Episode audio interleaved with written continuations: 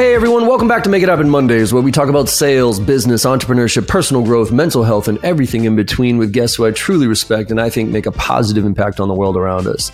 And today we are talking about practice. Yes, Allen Iverson, practice.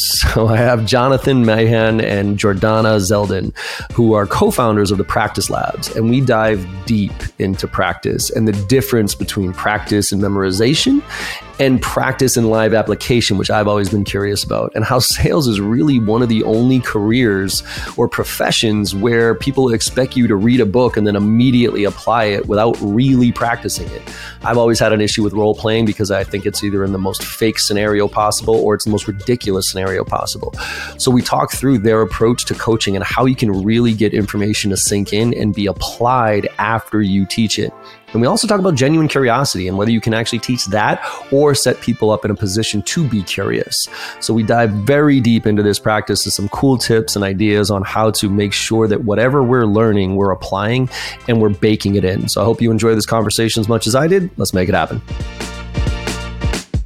What's happening, Make It Happen family? Big shout out to our partners today, Five Vidyard and Chili Piper. Gong's data is more than valuable. It's cornerstone in any organization looking to collect the data that's going to tell them where they can improve and where they need to spend their time making changes. Vidyard makes it easy for people to use videos anywhere, no matter whether you're sending videos in email or on social media, posting them somewhere, or sending them in a DM. Vidyard has got you covered. Our friends at Chili Piper are so much fun to be around. They make it easy for people to get on your calendar. And every sales rep has got to have this function locked in. It's one of the most important things we can do as a seller. How can I get you on my calendar easily? Chili Piper can make that happen for you. Be sure that you're checking out all these great tools. And now let's pass it over to John to find out who's joining him today. See you soon, everybody. All right, Jordana and Jonathan, co founders of The Practice Lab. How are you both doing today? Quite good. Good, John. Although I'm come down with a bit of a cold, so so here's hoping it doesn't get any worse from here. it's that moment. Say, hopefully, it's sure. not COVID or anything like that. Right? But uh, yeah. you know, these days you get that little sniffle, and you're like, "Oh my god, what's happening?" Right. Um, but I'm, I'm let's hope for the best on that, Jonathan and and Jordana. Um, you had reached out to me. Uh, you know, I think the the the premise of this of this podcast is practice, right? And and how sales reps are taking, you know, the challenge of taking what they hear on LinkedIn or what they've come from a training for me and actually learning how to truly apply it and there's a gap there of that. So that was the original premise here. But before we get into that you know talk to us a little bit about the journey here uh, for both of you on, on how you got to this point and what you're doing so the so the audience has a little bit more context on where we're going to go with this conversation. So jordana you want to start us off here yeah, sure. So I've been in sales for a, about a decade in, in one way or another. I started out as an account executive and you know once I really hit my stride, I found myself getting more excited about like coaching and empowering other people in their sales wins than my own.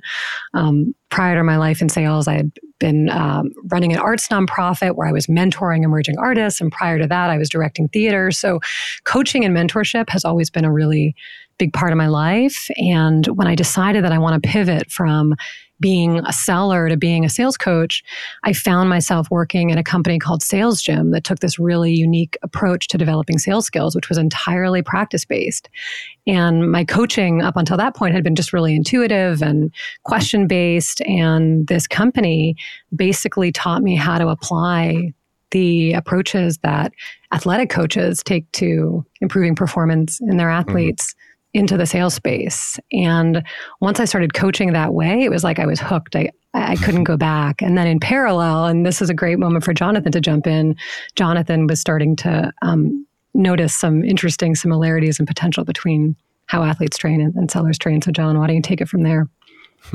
Yeah, yeah. So my, my journey to practice, um, you know, in my in my whole sales career, I've always done little bits of practice here and there. But what really thrust me down this path to creating the practice lab was when I started my last sales job. It was like I don't know, eighteen months ago or so. I started a company as an AE, and uh, I was going through their training in the morning, and I was watching their onboarding videos, and they were training really good stuff. Right? They were teaching all the right behaviors, the right questions to ask, the way to handle objections, the way to talk about pricing. All these behaviors was spot on. I loved the training. Then I'd have some lunch and then I'd go on a walk in the afternoon and listen to calls in Gong of my peers, actual sales calls. And I'll tell you what, there was almost no overlap between what people were actually doing in their calls and what they were supposed to be doing, what they had taught to be done. And I realized in that moment that that's equally as true of me, right? You know, I've read, you know, quite a few sales books, right? But if you were to watch my calls, yeah, you'd only see a few of those behaviors here and there, right? I've read Gap yeah. selling literally three times in a row, but I guarantee you, if Keenan heard me sell, he'd be face palming the whole time. yeah, probably, if you go on one of his live shows, he'd probably slaughter you, right? Like that's. I'm even scared to go on one of those. I'm like Keenan, I'm not. Come on, man. Like I, I don't want to try to sell you. For real, for real. So there's a big gap between intellectually knowing and understanding a behavior and having the skill set to really pull it off. And then at the same time, in the evenings, I was reading a book called Peak and later a book called The Talent Code. And both of those books are by researchers who have spent decades studying top human performers across disciplines, figuring out how do the best really become the best at what they do, right? So whether it's actors or comedians or musicians or athletes, there's some common trends that you see. And one of those common trends, and really the backbone uh, of, of both of these books, is this focus on deliberate practice, right? You look at a whole performance, you break it down into its component parts, and you start focusing on practicing one piece at a time. And you practice it so much, so thoroughly to the point where it becomes effortless for you. And then, with all that preparation done, come performance time, you know, you can be masterful and it was just this eye-opening experience for me of like hey wait a minute why does net sales not do that right? Why are we the only discipline out there that just kind of assumes once you know something that's the end of it you can do it right? It would be laughable for an olympic gymnast team to sit around watching videos of how to do better flips and just say okay we're good let's go do it now right? Yep. it'd be laughable for an actor to just read a book on acting and be like great i'm ready for my next big role i read a book but for some reason in sales, that's expected, right? Hey, folks, we're going to pay this company X dollars to come do a training, or you know, we're going to have you read these books or listen to these podcasts. And the idea is if you just understand it, that's good enough. You can do it and that you know that didn't sit well with me. I realized for myself at least as a seller in order to advance in my journey and mastery i needed some form of practice. So it, the practice lab literally started as me just doing these sessions with some peers of mine who were also onboarding at the time. Like we'd meet up once a week and do these sessions and it was great and it really helped us develop our skills. And then a few months later i, I decided i wanted to kind of take it to the public and to the outside world and that's really where jordana has come in and she's been instrumental in kind of crafting um, this business to really become a business rather than just something thing me and my partners and colleagues did on Tuesday afternoons, yeah. you know. But that's where it all started was was that experience that I had. I love it. Let's let's talk about two things I'm curious about. Uh, I want to talk about practice versus memorization and practice versus role playing. Um, because you mentioned something where you know you break things down into the process and you practice that one thing over and over and over, so it becomes route. So that when you're up to performing, if you will, it just is natural. I want to differentiate between practice and memorization. And because the, and the reason I say that is I I was part of a keynote one time and I was in the audience and it was this big keynote and I saw this woman who I knew had practiced quite a bit and I think what she was doing was she was memorizing her keynote okay and so when she, she either she either practiced too much or she didn't practice enough. And i think she went down the memorization route. And what happened was she she started on you know when she got up on stage she started talking she was right in her in line with her you know presentation and everything else. And literally she hit a wall.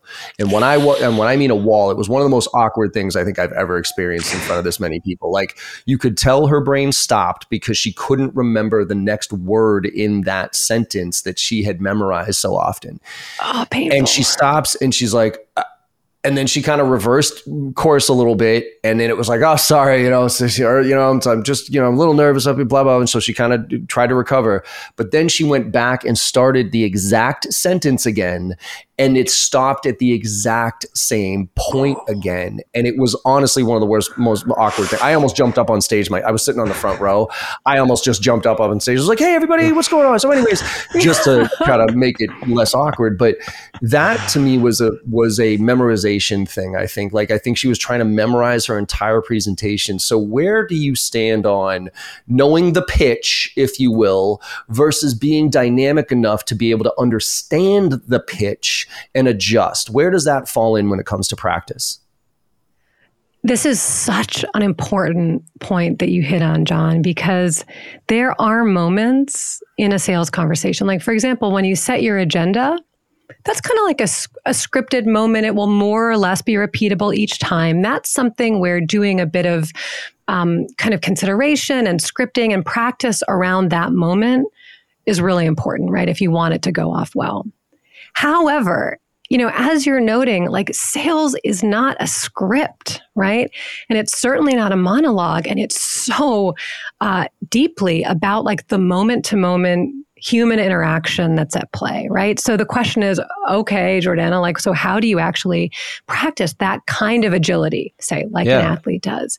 And some of the things that Jonathan and I have noticed are that there are very specific soft skills that are universally human, that are really powerful in sales, where you can take yourself out of your typical sales role play, certainly out of like your scripted you know work and into a real human to human conversation to specifically focus on grow awareness of and refine those soft skills so for example like how often john do you hear like it's really important for salespeople to be more curious right like curiosity right. is the, and you're like okay how, like how do i do that right yeah. well that's a really important thing as a seller to be able to do and to, to grow awareness of how to do it. So, in one of our exercise, exercises where we're really focusing on what we call impactful questioning, which we can all agree is a really important sales skill as well, before we even get into talking about effective ways to formulate and tee up questions, we actually spend a week in lab helping sellers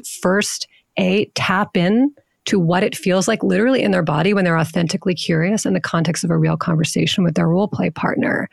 But we also direct them, and this is really significant, to be curious about the kind of right most effective and most impactful things. Because so often sellers are like all right great like i have a prospect on the line. I want to know like how many licenses do they need? When do they need it by? Like right. what are the specs right? qualification. And it's fun look you can be authentically curious about knowing all of those things but we all know that the more impactful questions trigger your your prospect into a place of thinking deeply, of shifting their perspective, right? Of thinking about their challenges in a way that they've never, never, maybe never even considered, but you're giving them the questions and the time and the space to do that. So by practicing and growing sellers' awareness of what does it feel like to be curious and where as a seller or a human being, what areas of someone's life should I be probing into to net the most deep and substantial conversation I can that's one of those moments where you're practicing the soft skill rather than the memorization. So, do you think I ask this quite a lot on the podcast, and I've been searching for the answer on this, Jonathan? You, based on that, can you teach genuine curiosity? Or is it so this is the nature nurture thing right? I think one of the things we were talking before we got on this podcast uh, i think one of my strengths if i have any um, is that i was born naturally curious. And i also think that comes from the fact that i know i'm not the smartest kid in the room right? So so i get people in the room and i'm like oh I, you know more than me so let me i'm and i'm curious about that. And i think that's why my podcast works because i'm i'm genuinely curious about your background or about insights that you have. But there that's that's something I think I was born with, or I at least evolved because of my parents and those type of things. I think you can teach curiosity, but can you teach the real, genuine curiosity of like actually caring? So, like Jordana, with that with that example that you use, like I can talk to you personally about your background, and and I can be really curious about you as a person, but then translating that to I'm now talking about this software thing that I'm trying to sell to this CRO who is you know somebody I'd probably would never meet in the real world like and i don't really give a shit about this person you know you know like so how do you translate that feeling because we all know what it what it is to be genuinely or to have somebody be genuinely curious in you but those are things that I can care about. Those are things that I can connect with. I find so many sales reps have a hard time connecting with their product, their service, their solution with the people. So how do you make that transition? Jonathan, do you have insights on on how do you make that transition for them? Yeah, I mean, first to answer the, the first question, can you teach genuine curiosity? Um, I think you know, without having hours to pore over this, I think my answer would be no, you can't, but you don't need to. Every human being is born with okay. immense amounts of curiosity. Now, culture tends to beat it out of us and it tends to kind of get, you know, put to sleep and not used. So yeah, I don't think you can truly teach it. I think five years old, right? The why, why, why. Everybody has kids are like, there's a there's a phase of every kid's life where they just ask the question why, why, why, yep. why, why. And right. then they stop asking that question and it's so depressing. Yeah. Yeah. So society beats it out of us. So I think what you can do is reawaken it. You can help people tune into it, but it's already there, right? It's part of just us as humans. But I do think you can reawaken it, right? We have exercises that again really help people a tune into what that feels like in their body, help people practice summon that sensation of curiosity when they need it, and again give people guidance on what's the most important stuff to be curious about. Because again, you can be mm-hmm. curious about all sorts of things that are irrelevant in sales, but our job to really help move people towards making a change, making a decision, we should be curious about impactful stuff, right? Stuff that really has to mm. do with motivation and change and impact. That's what we should be curious about. And I do think you can uh, you can train that. Now there is an important element that you brought up of if you don't give a shit, you don't give a shit, right? And I've and I've had to sell products I didn't give a shit about before, and it was a lot harder. I would yes. definitely advise people to find a new job. It's something you care about because um, I don't think there's really a way you can solve that problem, right? You can like you know use self discipline to help you kind of limp along and maybe get by, but you can't truly right. sell in like an enlightened, effective, top top of the line way if you don't give a shit about what you're selling, right? Yeah, I mean, it was. I was just having this conversation with this uh, gentleman who wrote a book on Nick Saban, uh, who's you know college. I don't know a ton about college football, but he's you know the top college football coach of all time. And what he says when he looks for candidates, uh, like for for players, they have to love football, like live, breathe, and die football, and and really love it, right? Uh, versus being an insanely gifted athlete who is good at football but they're they're using football because they're trying to get into a school. They're using football because they're trying to make money. They're using football but they don't love the game and that factor right there to me there's two factors that really you know create genuine curiosity. One is caring about what you do and what you're selling but also caring about the prospect. And and that's why when i tell for instance my trainers we all have every trainer has a list of top 25 accounts right? So these are the tier ones. And i tell them don't just get make them be because of the demographic information. Yes boil that down but then look at them as like a business and say is this a company you are interested in is this is like you you can see like it's cool to you because of their leadership because of their values because of what they sell. Because once you make that connection where like ooh this is a cool ass company that I'd like to work with forget about the demographic thing here well you're going to automatically be genuinely curious because you want to learn more about how to do that. So I, you put those two factors in and then you can cre- you can create that curiosity factor. But if you can't like if you don't have those pieces I think again to your point I think we can guide people towards how to be curious and ask some questions but not necessarily make that genuine connection, have people feel like they care. The one thing I'll add to that, both of you, is that I think a lot of sellers don't realize that they can bring themselves and their curiosity into their selling. They're handed okay. a checklist of discovery questions, and that zaps all of the life out of what can be a pretty enlivening human interaction. So, okay. well, I agree. If you are selling some widget that has zero connection to your personal values or mission or any of that stuff. It, it's harder for sure. Right. But when the sellers that we work with start to set their intention to be like to be curious in like their next discovery call, something shifts in the caliber of the conversation. They have access to more interesting questions. Their prospect feels more listened to. Therefore, they disclose more. And all of a sudden, like just a couple weeks ago, one of the sellers was like, I had I had the most in tune discovery conversation I've had when I set this as my intention. So caring is really important, but I think that curiosity and giving yourself permission to show up in your full humanity can be a really powerful gateway to make a shitty, boring, whatever job start to feel, um, you know, really rewarding and compelling. And I think that's the kind of that that's that leap I'm looking for is like, yeah. how do you bring that? How do you like, okay, cool uh, you know, curious, but now in the practice piece of it, really bring your authentic self to that conversation. What are I mean, Jonathan, you mentioned stuff about impact and being curious about impact, but Jordana, when you when you talk about bringing yourself to this conversation, I mean, we could per- personally connect about a lot of things, you know, family, kids, whatever that might be, and I could be curious about that, but a lot of that time that comes across as fluffy rapport building stuff that people see through. So I guess where do you like what are some tactical things that you can tell people of like, okay, we just practiced this stuff and now you're going into a quote unquote boring situation where it's kind of a, a boring scenario with a boring product and a boring company that you're at. like what are some of the areas that you could say start here or when you talk about set that intention, yeah. what would some of those intentions be? It's it's such a great question. And actually, Jonathan and I are kind of intimately familiar with this question because because at one point in our the history of our relationship, I was was coaching Jonathan as a mm-hmm. seller. I was a coach and he was a seller. And one of the things that we noticed, we were working on, I think it was John, your agenda. And I actually had almost an identical coaching conversation with another seller in the lab a couple weeks ago, where we were working on the agenda, right? It's kind of the scripted, more predictable moment. And there are certain beats you want to hit in order to have a certain effect and to set your prospect at ease and create a, a, kind of vibe of transparency and collaboration.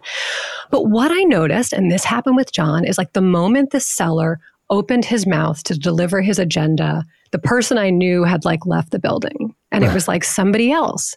And John used to do this too. Like his facial muscles would tighten. He wouldn't breathe. And I was like, Seller, the person I was working with the other day, like, where did you go? And in the rapport piece, he was saying something like, wow, I, I can't believe it's Friday. I was like, hold up. is is the fact that it's Friday really wow for you? Like authentically. Right. He was like, Well, no. I was like, So that doesn't belong in your selling.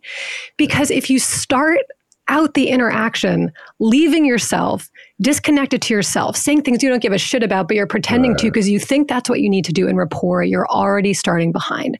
And once you leave yourself, it becomes so much harder, John, to have access to your curiosity, to really impactful questions, to all of the skills that you know intuitively or through training or through the practice lab, let's say, are gonna are gonna move the needle for you, but you're already like playing some seller version of you. So this sounds really, really simple, everyone who's listening, but like, mm-hmm. are you breathing when you're selling? Literally. If yeah. you are not breathing into your belly, you are disconnected from yourself a little bit. And it's going to be really hard to find your way back. What's up, everybody? I know you're enjoying this conversation. John does a great job with genuine curiosity on these episodes, and our guests consistently bring the heat. We want to take a moment here and let you know that you've got an opportunity, an opportunity to become better than you were yesterday. And you can do so by gaining access to all of JB Sales content, all of their training tips, techniques, tactics, and takeaways can be yours for $1 a day. $365 for the year gets you annual access to everything, including our private Slack channel for members only, which you get access to all of us directly 100% of the time, 24 hours a day. And then at the same time, you're going to get access to our bi weekly Ask Me Anything sessions where you can bring real deals to the table and get the help that you need where you need it. This is very, very important. Sales reps that invest in themselves are often found at the tops of their leaderboards. Join us today and get the help you need to become the seller that you deserve to be. That URL, one more time, is joinjbsales.com. Let's get back to the show with JB and our guest for this week. And I want to go back to this memorization, this script conversation with this because I think it, I see the same thing, like cold calling. It's hysterical. Like if you sit in a bullpen and you just uh, and the phones are off and you start having conversations with these kids, like, oh yeah, how you doing? Yeah, what's up? Like this weekend and whatever. And then all of a sudden the phone rings and it's like, hi, this is John Barrows with JB Sales, and I'd like to talk to you. And it's like, whoa, like like who are you you know you're you're now a different person and and i think to your point you know we've kind of been beaten out of us but let's talk about scripts for a second here um I've always had a slight disdain for scripts because you know if they say X, then go to Y. If they say Y, then go to B, and that type of thing. And I and I went through it. We did, you know, when I was first in my uh, my first startup company, we had an outsourced uh, uh, appointment setting company, and we literally scripted this to this to this to this to this, so that they knew exactly where to take the client. And then I listened in on some of those calls, and I almost threw up. Um, outsourcing is one thing. Insourcing, though, you're hiring people there is something to be said about I, I, have loosened my opinion about scripts because I think there is a part of them that is valuable, but I like structure. I like giving people structure to play within versus a script. However, when somebody starts at a new job, they don't know what they don't know. So, is a script a good place to start so that they at least have a, a, a, memorized talk track that they can maybe make their own quickly? Or, or or should we coach first without the script so that they can give them the flexibility on the calls when they start? Personally i feel like you know scripts have more value in those moments in the sales conversation that are the most predictable right?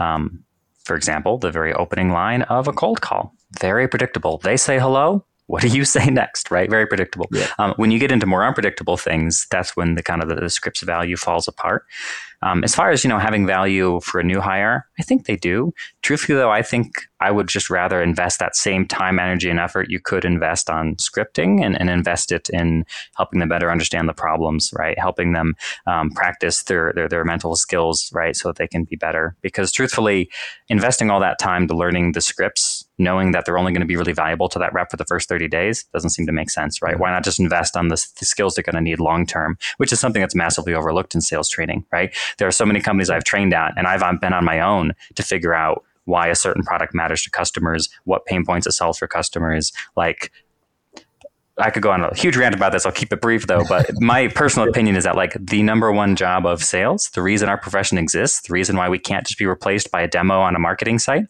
is to really help be the interpretive layer between what our product does and why it matters in our prospects world. It's our job just to learn about them, to learn about our product and draw those connections and connect the dots and say, hey, you know, this part of your world, this part of our product would connect directly to that part of your world and it would have these impacts. Like that's our entire job. Interpretive layer between our product and their world. And again, that's what salespeople should be trained on when they start a new company, right? Yes, learn half of it, which is the our product half. That's good to know. But then you also need to learn the other half, which is your prospects world, right? Again, what are their challenges? What are their needs? What impact do these features have, et cetera? And that's where I would spend my effort on training folks rather than scripts. So it's not like they're not worth, not useful at that moment. They probably are. Mm-hmm. I just don't know if they deliver the most bang for the buck. Because again, 30 days from then, the expectations they're going to leave those scripts behind.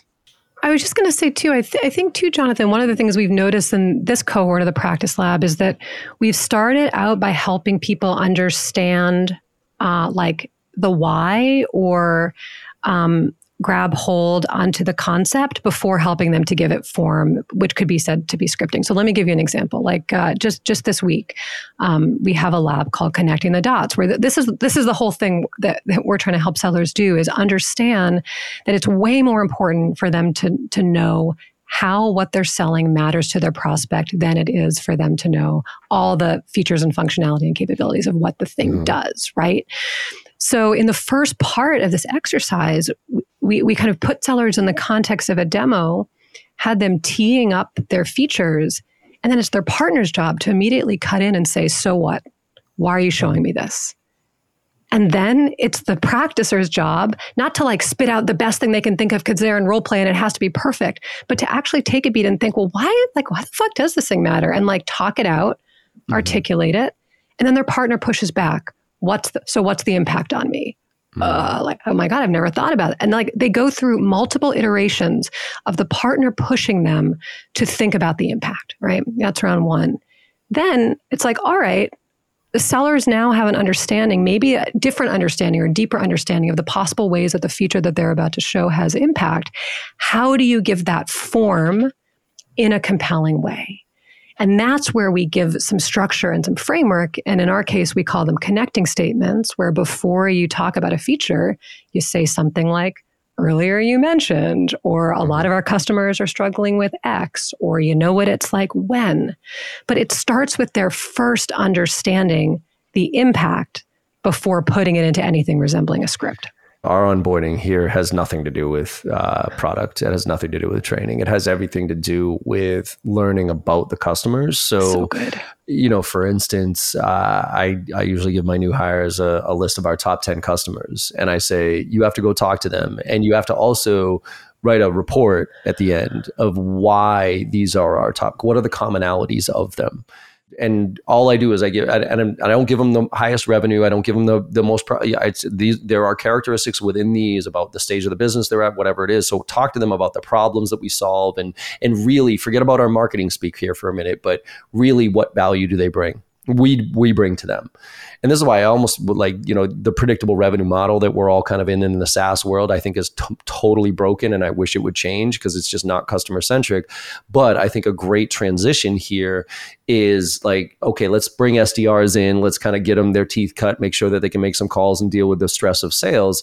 But then before we move them to an AE where they have to now close and, and do all the demos and stuff, no, no, no, let's put them as an AM, let's put them as an account manager or a customer success person. So they get to work with the customer to see how the customer actually applies whatever they're doing and learn the use cases and the real value and the real impact. And ask, you know, and so now after they go through that process, then they move into full cycle sales because they'll learn in that scenario how to close, right? Because but it won't be the hardcore close of, of your quota. It'll be upsells, cross sells, and renewals. So they'll learn the closing skills, they'll learn how to manage a sales process, but it won't be in the stress packed of, hey, you're an AE, go, you know, if you don't close, you're gonna die and then they'll get that perspective and then potentially some of them will move to the full cycle sales but then they'll have stories for days and it won't be a pitch. It'll be a conversation about all the cool things that they've seen from the customers. So to me i, I just hope more customers make like more clients make that transition because i think it gives us such a different perspective than anything that our marketing team is going to tell us about how great our stupid product is. That's a beautiful vision like for for a career trajectory yeah within a company. Yeah, it's just a, it's a healthier I, I one for us too. I think as an organization. Yeah, I agree wholeheartedly. I've actually done both the, uh, the, the, you know the front end sales role, but I've also done the account management upsell role. And you're totally right. You learn so much from being on the back end about how the product actually impacts people's lives and how they actually use it and what difference it actually mm-hmm. makes. Mm-hmm. That you can then sell it a heck of a lot more compellingly than when all you have in front of you is you know something your sales enablement team give you, just listing out the features it has and how it's better than the competition. And I think that's the problem with onboarding, right? Like most onboarding is product heavy. And yeah. so what happens is the and and and this is a macro problem too because we are now as a society teaching to the test right? There's no more creative thinking. It's MCAS. You have to cert, and, and the teachers get, you know, bonused on whether how many, what percentage of the kids hit a percentage on the MCAS. So they have to, so there's no more creativity involved in here. And so you take a kid who's been grown up in that now environment of test taking and you give them a script, they're going to read the script. It's just yeah. the way they're going to, you, you, you, you teach them features and functions. They're going to memorize those features and functions. And then you give them a phone and you let them go. And what do you think they're going to talk about. They're going to talk about the only thing they know how to talk about. Forget about the soft skills. They're just going to regurgitate what they've memorized because they got their stupid badge at the end of boot camp to make them feel good about it. It drives me nuts. yeah, that's like a, that's like going into like a uh, like a path talking about sales leadership as well. But so many yeah. sales leaders are incentivized to reward the wrong behaviors, and so it's a vicious, mm-hmm. a really vicious cycle. Yeah, it really is. Let Let's talk about role play because um, I I have a distinct disdain for role play um, mainly because i've seen role play done so wrong in so many ways right? Because either role play is the perfect scenario that will literally never happen and the trainer and it's mostly for the trainer to show off because the trainer's done that role play so many times that they look like the expert. I mean, I remember like uh, a colleague uh, in our space, Guru Ganesh, right? He was the number one Sandler trainer of all time. This guy is hysterical. And, and he stands up there and he gives everybody this bullshit card. He said, You can raise your hand and call bullshit on anything that I'm telling you, right? And inevitably, in the first 10 minutes, some AE in the back of the room who's senior raises their hand and they're like, This is bullshit.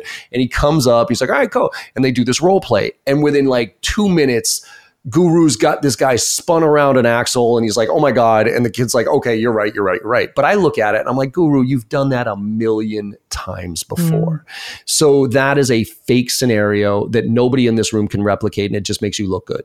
On the other hand, it's the ridiculous scenario that'll never happen. It's like the most complex thing that will never happen. And and there's so I've always avoided, I've always looked at direct application. So my practice is we tier out our accounts tier ones, tier twos, tier threes. I used to throw away my tier threes because they sucked, but now I actually keep my tier threes to purposely practice on them.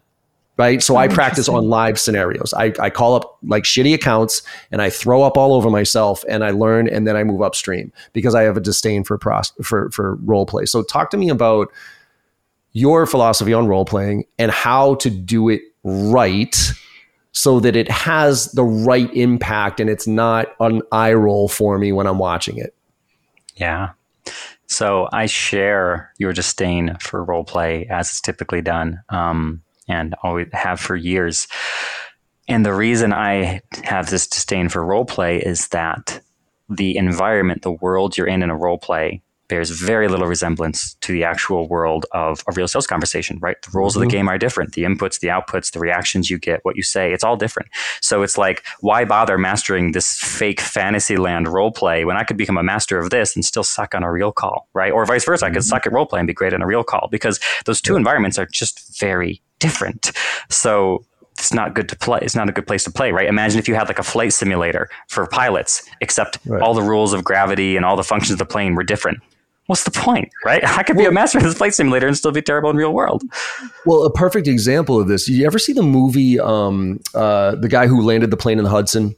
Remember? Didn't see the um, movie, but uh, yeah so the, there was a really cool part in the movie where they did this this this um, uh, simulation of the flight, right? And so what happened was, as soon as the alert went off, the plane immediately veered right, and they said, "Look, you could have landed this thing on the air, like on the on the air track, or whatever. But why did you go into? So so it's your fault. Like you screwed this up. You shouldn't have done that." And he was like, "Oh yeah."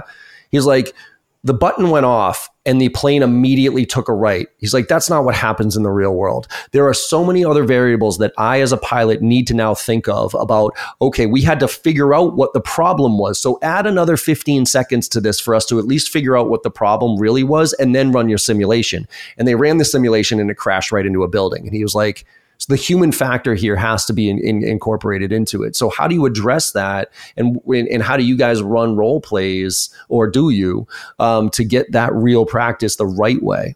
So, a couple of things. One is that we use role plays in some scenarios, but we do not use role plays for others. Um, similar to what I mentioned earlier about scripts, we found that role plays are a pretty effective tool for predictable moments in a sales cycle. Um, because at that point, your prospect can actually do a pretty good job of role playing what a real prospect would do because that moment's pretty predictable. However, other parts of the conversation that are very unpredictable, role play is completely unsuited for. Um, everything we do involving discovery, involving curiosity, empathy, questioning, listening, all of that stuff is not done through role play because it'd just be hot garbage, mm-hmm. right? I've tried role playing discovery before, and there's very, very little value to it because, again, your prospect who's pretending to be a prospect never acts the way a real prospect does. So it doesn't really prepare you for the real world. So in those situations, uh, kind of like in alignment with what Jordana mentioned earlier, we have people go into breakout rooms with their partner and no one role plays anything. You just be your real selves. Because remember, you're mm. practicing empathy, curiosity, listening, question asking. Mm. You don't have to be in a sales context to practice those, right? You can practice those in a regular conversation with a human being. So we give them parameters on what kinds of conversations to have and what to talk about and what kind of questions to focus on. But those muscles, quote unquote, those neurological muscles of listening and question asking and curiosity, they can get practice outside the context of sales. Now, when it comes to things that are in the context of sales where we do use role playing, um, we focus on things that are a little bit more predictable. For example, at some point in AE's life, he's going to hear the words, Hey, it looks great, but we're going to put this off until next quarter. Right. You can role play how you respond to that, right? Because you're going to hear those words at some point. So you can be prepared with how you're going to react and what you're going to say. We don't use scripts, we use really loose frameworks, but we do use mm. role play in those scenarios. Similarly, if you look at an AE's demo, they are going to talk about the same features on every demo. So what we do is we like to zo- zoom in to specific moments and role play those specific moments. So you're never going to be in the practice lab and practice your whole 30 minute demo all at once because again, role play is not a very good tool and mm-hmm. uh, for that scenario. What we do is we zoom into specific moments and say, okay, then as soon as you're done showing that feature, what question are you going to ask to get your prospect mm. engaged, get your prospect talking, you can practice that moment. And at that point, your partner, they don't really have to do, a whole lot of role play, honestly, right? They, they, give you some pretty simple prompts, and then you take it from there as a seller. Because again, we're zooming into specific key pivotal moments mm-hmm. in the demo that matter, and we just practice those key moments. And role play can be effective when you're zooming in like that. I think too, just building on that, John, there there are a couple of other mistakes that sales teams often make when they're employing role play. Um, one, as Jonathan alluded to, is like they practice the whole call. Yeah. And it's like if you are, I mean, think of all of the plates that you have to have in the air as a seller, that all of the skills, all of the moments that you need to calibrate if you're practicing your entire 30 minute conversation. And any feedback that your manager has for you, it's going to be impossible to implement because it's 25 different things over 25 minutes and it's all going to go out of your brain. So, one of the really important things, and Jonathan and I have taken this directly from these books like Peak and the Talent Code, is to chunk it down into these specific behaviors so that you can grow awareness of the things that you can do moment to moment. Every week, we're focusing really on just one behavior so that you can start to make small but like very powerful ch- changes in your behavior. The other thing is that sales leaders all too often treat practice as performance. It's like a test, right? You come up, like they call up one AE and another AE, and you're going to do an objection handling scenario for the group. And it's like real time, it's fast, and your partner's trying to trip you up, and like you're under pressure because your sales leader is there, and you can't make a mistake.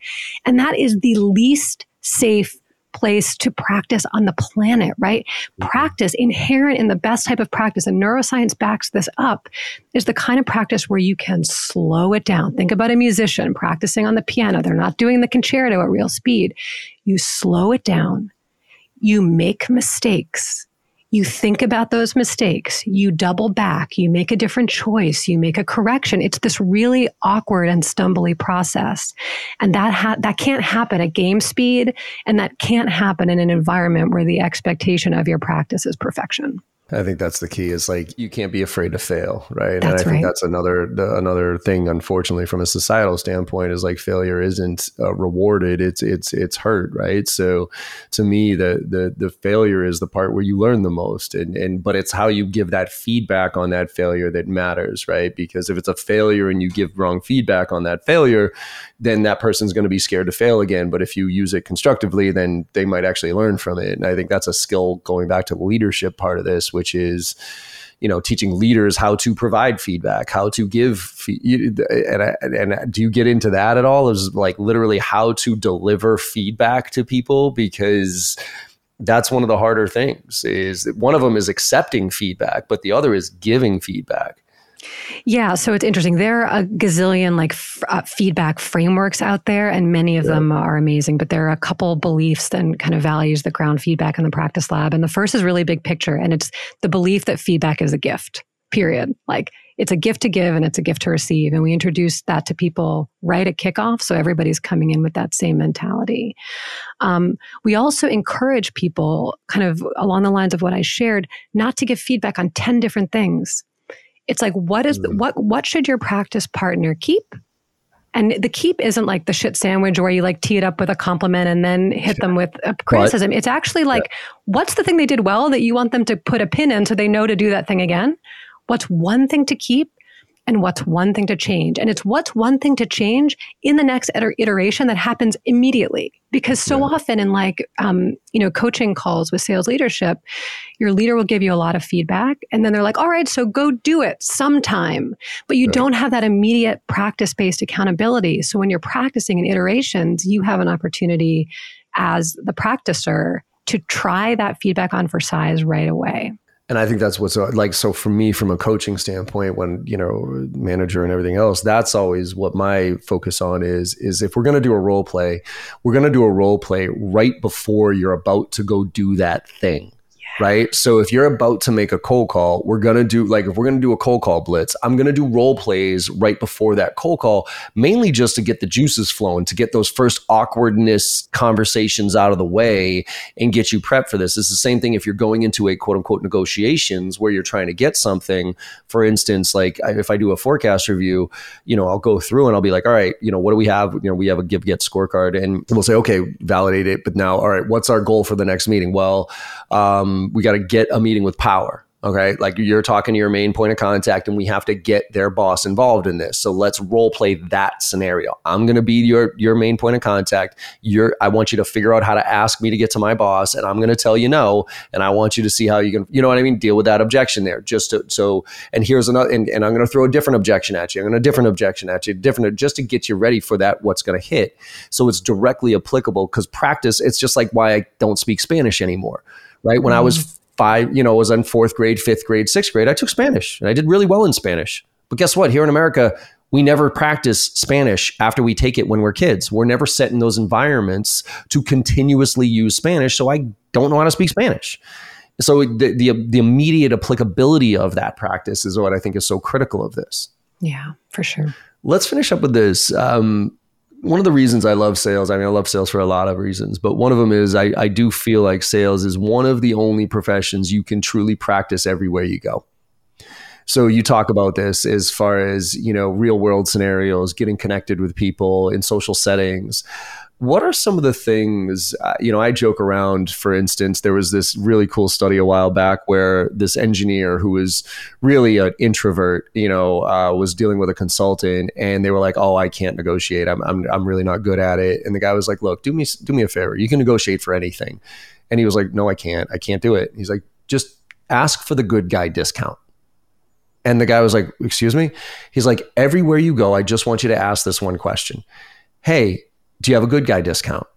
And, and they say, well, excuse me, and then just you know answer with, well, I'm a good guy, and I was just wondering if you have any discounts for good guys. And it was kind of this funny thing. And what was hysterical was this guy went around, and no matter what it was, if it was a restaurant, if it was a hotel, or whatever it is, he would just very kind of shyly say, "Hey, um, do you guys happen to have a good guy discount?" And and it happened so that almost everywhere he went, he got he might not have gotten a discount but he got something added to it you know free dessert or an up you know what i mean? Like breakfast in the morning at the hotels and it was hysterical. So he was practicing in those scenarios. And i always look at that as almost every social setting i'm in i'm consciously practicing. I'm, I'm consciously monitoring the room uh, to see how others are reacting to me. They're reacting to other people how that question landed and could i have presented it better. So what are some things that you suggest would you know people do to help improve their skills of curiosity, of questioning, of discovery in the real world that are a little less um, stress induced, if you will, because it's not about I have to hit my target this month. Not only do I agree with that, I would say too that um, that can even be a litmus test of your, your sales training and your sales behaviors. If what you're being taught or what you're doing in your sales calls feels weird, icky, wrong to do in the real life with other people, that's a sign that maybe you shouldn't be doing those things. Um, because what we have found unintentionally is that in the practice lab, as we teach people these behaviors, you know, we get probably almost as many success stories of people saying, Hey, I tried this out with an old friend. Hey, my mother called this weekend. Hey, I was in a disagreement with my partner and I used this. We get as many of those stories as like people saying, Yeah, I did it in a sales call. Because yeah, when yes. you're doing the right behaviors, they are truly universal, right? So, you know, uh, in a negotiation, right, when a prospect push pushes back, it's good to rather than just immediately pushing back on them, pause, be silent, mm-hmm. get curious about why they're pushing back, why you see things differently, and ask an open-ended question to get them talking. That's the same skill you can use if your partner says something ridiculous that you disagree with, and you're like, how could you be that dumb to think that? Same mm-hmm. process. Mm-hmm. Pause, get curious, ask an open-ended question to better understand. So the, a good litmus test of sales behaviors is again, do they can you use them in the outside world? Um, as far as places to try this out, obviously everyday conversations um, with those close to you um, is fantastic, especially again when you're practicing things just like curiosity and listening.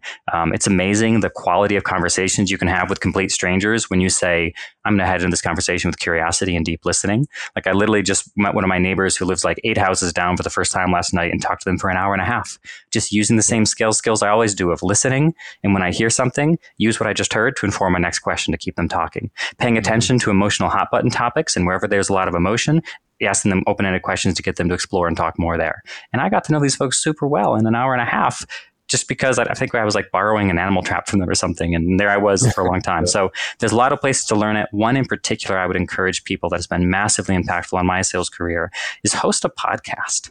Yeah it's the same skills of listening, of asking good questions, of like having this balance of like knowing where you want to go and what you want to talk about and being in control of the conversation, but also being open and receptive to hearing what they want to say and changing course. And like the same kind of mental gymnastics you need to be a good podcast host are the same mental gymnastics you need to be good at to be a good discoverer. So that's one particular place um, to go is, is doing that. Uh, good. Jordan, any thoughts on that? I'll just plus one all of that. Yeah. I mean, what, the, the whole thing, John, I mean, for me, like the reason that I'm here in sales is not because I like, I care deeply if a company exchanges a good for cash. It's right. because it is this playground to talk about all of the most interesting things about about human relationships. So mm-hmm. Um, yeah, right yeah. on, John.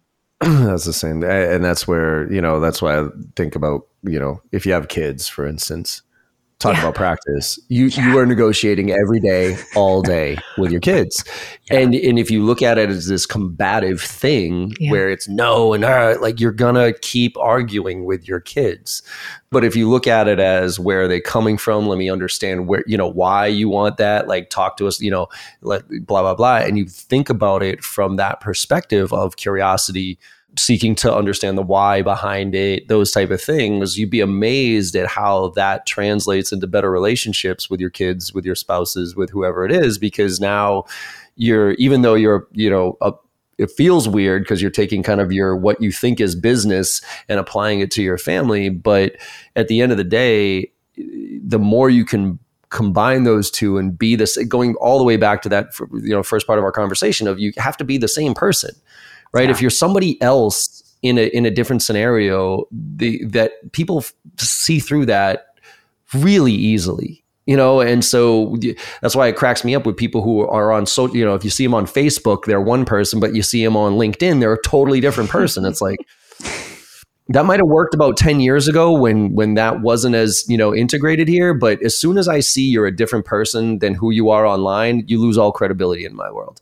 yeah. and so being able to apply that to your children to your family but in an authentic way and then translate that into business is a it's kind of the healthy transition I think a lot of us should make. And that's why I think sales is such a great profession because it's like the only one that you can really do that with, right? I mean, accountants, like, I guess you could take your accounting home and be super boring and you know what I mean? But like, yeah. you know, like you can't really practice so accounting, like, you know, managers, you know, own Excel sheet and all that other stuff. But really, sales is the the softer side of it, which is so fascinating to me. So, I love uh, I love what you guys are doing. So let's talk. Let's wrap it up. Where, where um where can people find out more about the practice labs, more about each one of you? Um, what are you working on these days? What, what do you want the audience to know?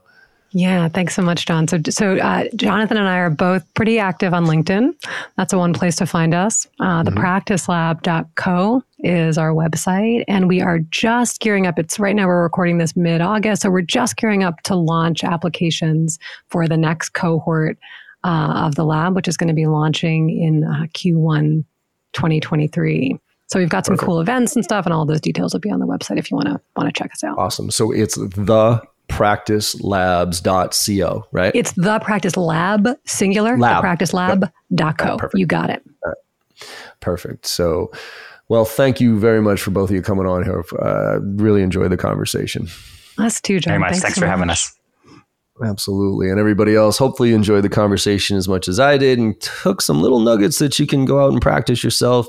Not like Allen Iverson always says, but uh, go out there and actually practice because it does make a difference. And look, like I always say at the end of all these podcasts, go out there and make somebody smile today because no matter how bad your day is or you think it's going, if you go out there and make somebody smile today, you know you had a good day and the world needs a lot more of that right now. So thank you all very much for listening and I'll see you on the other side. Thank you so much for your time today and listening to the podcast. I hope you enjoyed the conversation as much as I did. With your support and our incredible guests, we're one of the top sales podcasts in the industry with over a million downloads, and I can't thank you enough. To keep the momentum going, if you could go to your favorite podcast platform and leave us a five star review, I would greatly appreciate it. In return, I will answer any question that you have on Instagram. Hit me up there at John M as in Michael Barrows with a video question or a DM, and I will get right back to you, I promise. And last but not least, if you're looking for training, I'm adjusting my training approach this year, and I'm actually going to be delivering training to the masses. I'll be delivering live training the first and second week of every single month with our two marquee courses, Filling the Funnel and Driving a Close, to anybody who wants to join. And it includes membership in our on demand platform with weekly AMAs. So you can go to jbarrows.com slash open to check out the details. Thanks again and have a great day.